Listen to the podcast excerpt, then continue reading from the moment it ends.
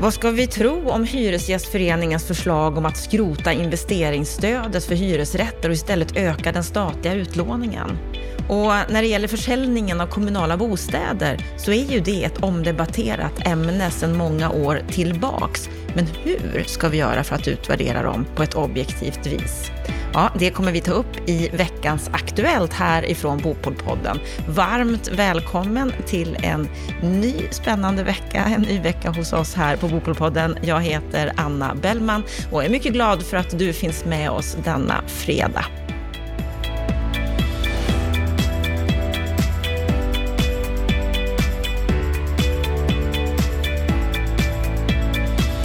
Ja, veckans Aktuellt har vi här nu med dig, Lennart Weiss. Och låt oss börja med Hyresgästföreningens förslag om att skrota investeringsstödet för hyresrätter. Det de säger det är att syftet med ett topplån är att minska byggherrens egen kapitalinsats och möjliggöra för lägre hyror, samtidigt som ett lån inte belastar statens driftbudget och därmed heller inte konkurrerar med andra utgiftsposter så är det rätt att skrota investeringsstödet och istället öka den statliga utlåningen. Vad säger du om det här, Lennart? Jag tycker att det är ett spännande utspel som de gör och jag tycker dessutom att det är klokt av dem att själva gå in i debatten om investeringsstödet. För det är dödsdömt på längre sikt. Jag har väldigt svårt att tro att eh, den, den eh, borgerliga delen utav riksdagen kommer att eh, vara beredd att hålla liv i, i den stödformen särskilt länge. Och den har ju dessutom visat att den har uppenbara svagheter. Så som investeringsstödet är konstruerat så är det ju inte särskilt attraktivt i högprismarknaderna där alltså bostadsbehoven är som störst. Du bygger fler bostäder i Skövde och Karlskrona och inte, inget ont om de orterna. Men faktum är att på de orterna så kan du redan idag leverera nya hyresbostäder på ungefär den nivå som, som investeringsstödet så att säga eh, ändå ligger på. Så att den så kallade dödviktskostnaden eh, är stor för investeringsbidraget. Eh, I den här konjunkturen så har jag ändå svängt lite och blivit mer positiv för att hålla byggandet igång. Men, men det behöver, investeringsstödet behöver avlösas av någonting annat. Så i det avseendet så är jag positiv. Jag vill gärna kommentera förslaget ytterligare något, men, men, men jag, jag är som sagt försiktigt positiv till det här, men jag har ett par, tre synpunkter på själva analysen som jag inte tycker är riktigt välgjord, i varje fall inte i den här artikeln. Eh, de, ja, det blir lite för mycket retorik när man, när man ska så att säga ehm, analysera eh, 80 och 90-talets bostadspolitik och övergången från, från en statligt subventionerad bostadspolitik till en marknadsdriven. Alltså sådana här slängar som att eh, avregleringen har gett oss för dyra och för få lägenheter. Ja, de hade blivit lika dyra även med ett statligt subventionssystem de påpekar ju helt korrekt att vi hade en våldsam kostnadsdrivning i slutet på 80-talet. Men de har ju helt fel när de så att säga beskriver det som att det var problemen i slutet på 80-talet. Det vill säga effekten av kreditavregleringen som skapade problemen på bostadsmarknaden. Det var ju faktiskt skattereformen på 90-talet som drev upp hyrorna och kostnaderna för hyresgäster. Ehm, så att eh, där, där, där, landar de fel och jag ogillar också den här typen av slängar att svenska hushåll har blivit världens mest skuldsatta. Vi, alla vet ju från offentlig statistik att eh, de svenska hushållen som äger sina bostäder, det är de som också har de största tillgångarna. Alltså tillgångarna eh, överträffar de, de aggregerade lånen gånger fem. Så att, eh, sånt där blir ju lite tramsigt. Va? Men de pekar trots det eh, på ett väsentligt problem. Och det problemet har med kapitalmarknadens funktionssätt att göra och myndigheternas eh, ökade fokus på risk. Och det resonemanget känner du igen från, från hushållssektorn så att säga. Va? Hushållen ska ha mer eget kapital när de går in i bostadsmarknaden och faktum är att vi har fått den utvecklingen också på den kommersiella sidan. Så att eh, om du för några år sedan kunde få en belåning på 70 till och med kanske 80 procent i vissa fall så är det idag inte särskilt ovanligt att du har eh, krav på 40-procentiga kapitalinsatser, det vill säga du får låna upp till 60 procent, du kanske bara får låna 55 procent.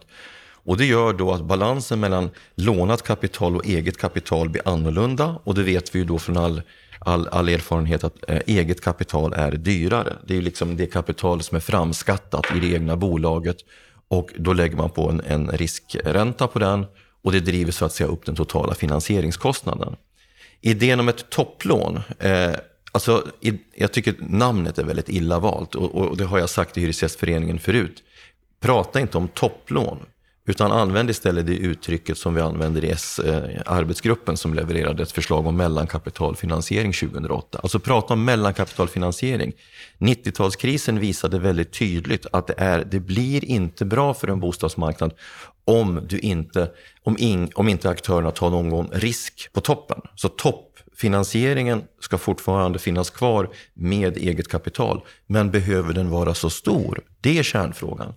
Så det förslag som vi la i S-gruppen det var att man skulle införa en mellankapitalfinansiering, alltså i intervallet mellan bankens bottenlån och eh, fastighetsägaren, bolagets topplån, så skulle du skjuta in en statlig finansiering med relativt förmånliga villkor.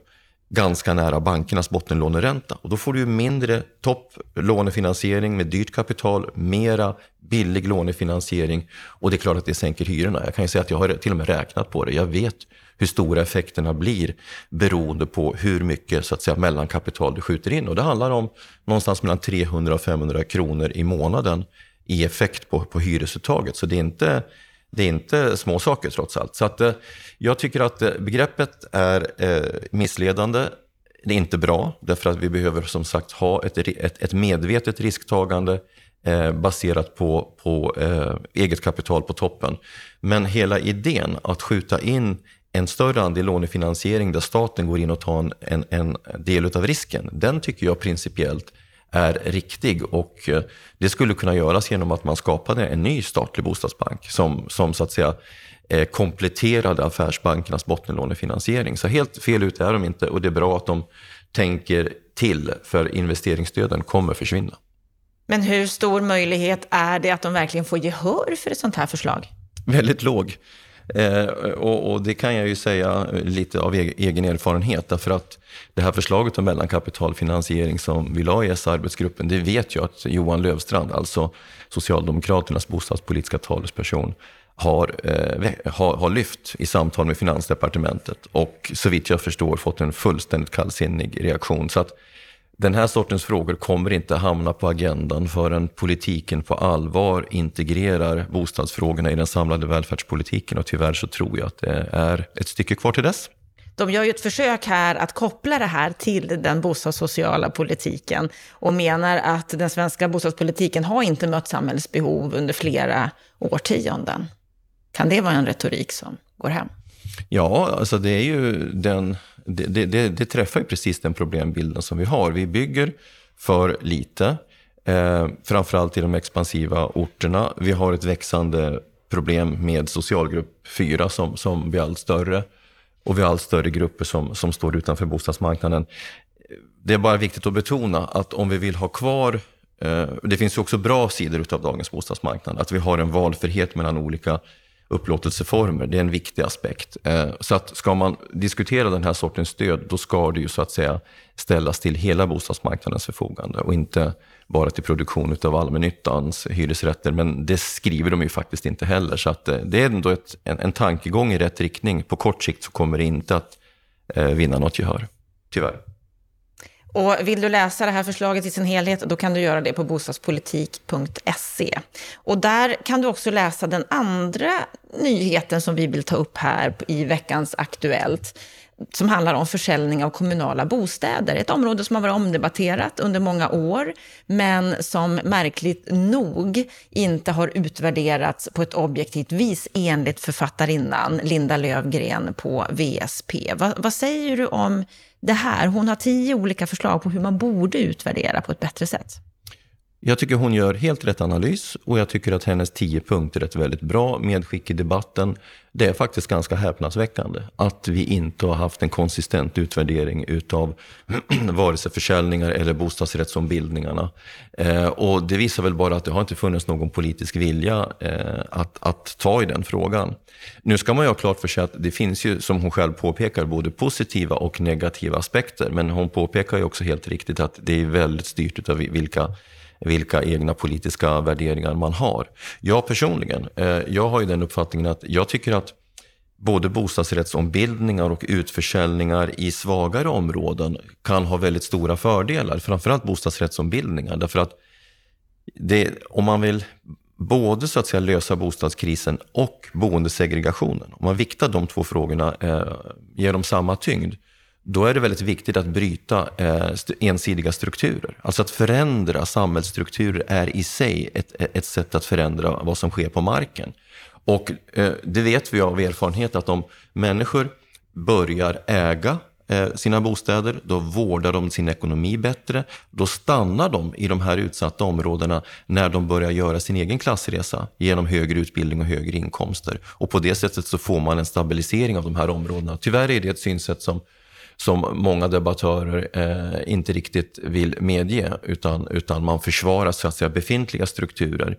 Å andra sidan så kan man ju då säga så här, motsatt, är det särskilt vettigt och bra att, att tömma till exempel innerstäderna på hyresrätter och ombilda allting till bostadsrätter? Nej, naturligtvis inte. Det får ju precis motsvarande problem. Va? Så att vill vi ha en, en blandad stad, en, en, en, eh, en blandad miljö, då måste vi liksom ha blandade upplåtelseformer eh, på alla ställen. Eh, och det är en sån här parameter som jag då tycker borde vara med. På, på vilket sätt befrämjar de här åtgärderna en, eh, en, en, social stabilisering i, i, olika lokala områden? Hur motverkar man eh, segregationen? Sen säger, påpekar hon ju helt rätt, alla utförsäljningar av fastigheter till kommersiella aktörer är ju inte av godo. Jag menar, vi ser ju att det har kommit in eh, utländska aktörer som egentligen bara har varit kortsiktiga spekulanter, köpt på kort sikt för att eh, eh, upprusta kosmetiskt och, sen få, och på det sättet få upp hyrorna och fastighetsvärdena och sen dra härifrån de, jag tycker man ska vara mer selektivt, men de här stora etablerade svenska bostadsföretagen, om vi pratar om Wallenstam, Stena eh, och de pensionsfinansierade och så vidare, de har ju visat att de är långsiktiga aktörer. Och på det sättet så kan man säga att när de kliver in, då, då lättar ju det kommunala bostadsbolaget på sin balansräkning och kan på det sättet bygga mer än de gör idag. Det hon säger i en av sina punkter här, den tionde punkten, det är att vanligtvis så tar ju ett kommunalt bostadsbolag ett stort socialt ansvar, vilket det inte är helt självklart att den privata köparen övertar. Och hon menar då att här bör överväganden göras om försäljningen innebär ett fortsatt socialt ansvar för kommunen även i det sålda bostadsområdet. Och att det här är extra viktigt för försäljning av bostadsbestånd i utsatta områden att det är viktigt att vi inte förlorar den sociala aspekten. Mm, instämmer i det, men det kan man ju klara av kontraktsvägen. Det går ju att skriva in det som ett villkor i, i, i samband med försäljningen, det vill säga att köparen ska ta emot ett visst antal sociala förturer, ska lämna bostäder till bostadsförmedlingarna och så vidare. Jag menar, jag har ju själv eh, sagt flera gånger att jag har varit förvånad över att kommunerna, när vi får markanvisningar, inte skriver in sådana krav Eh, till oss som då har byggt bostadsrätter. Jag menar, kommunen skulle ju väldigt lätt genom avtal kunna kräva att, att till exempel 5% utav lägenheterna ska kommunen köpa för att kunna hyra ut dem till eh, människor med, med, med placeringsbehov av olika skäl. Men, men något sådant krav har ju vi på Veidekke aldrig ställts inför. Så hur borde det här fungera? Hur borde det se ut? Hur borde vi utvärdera försäljningen av hyresrätter? Jag tycker, precis som Linda säger, så bör man först reda ut syftet. Och, och, det är alldeles uppenbart att de i många fall har varit ideologiskt drivna.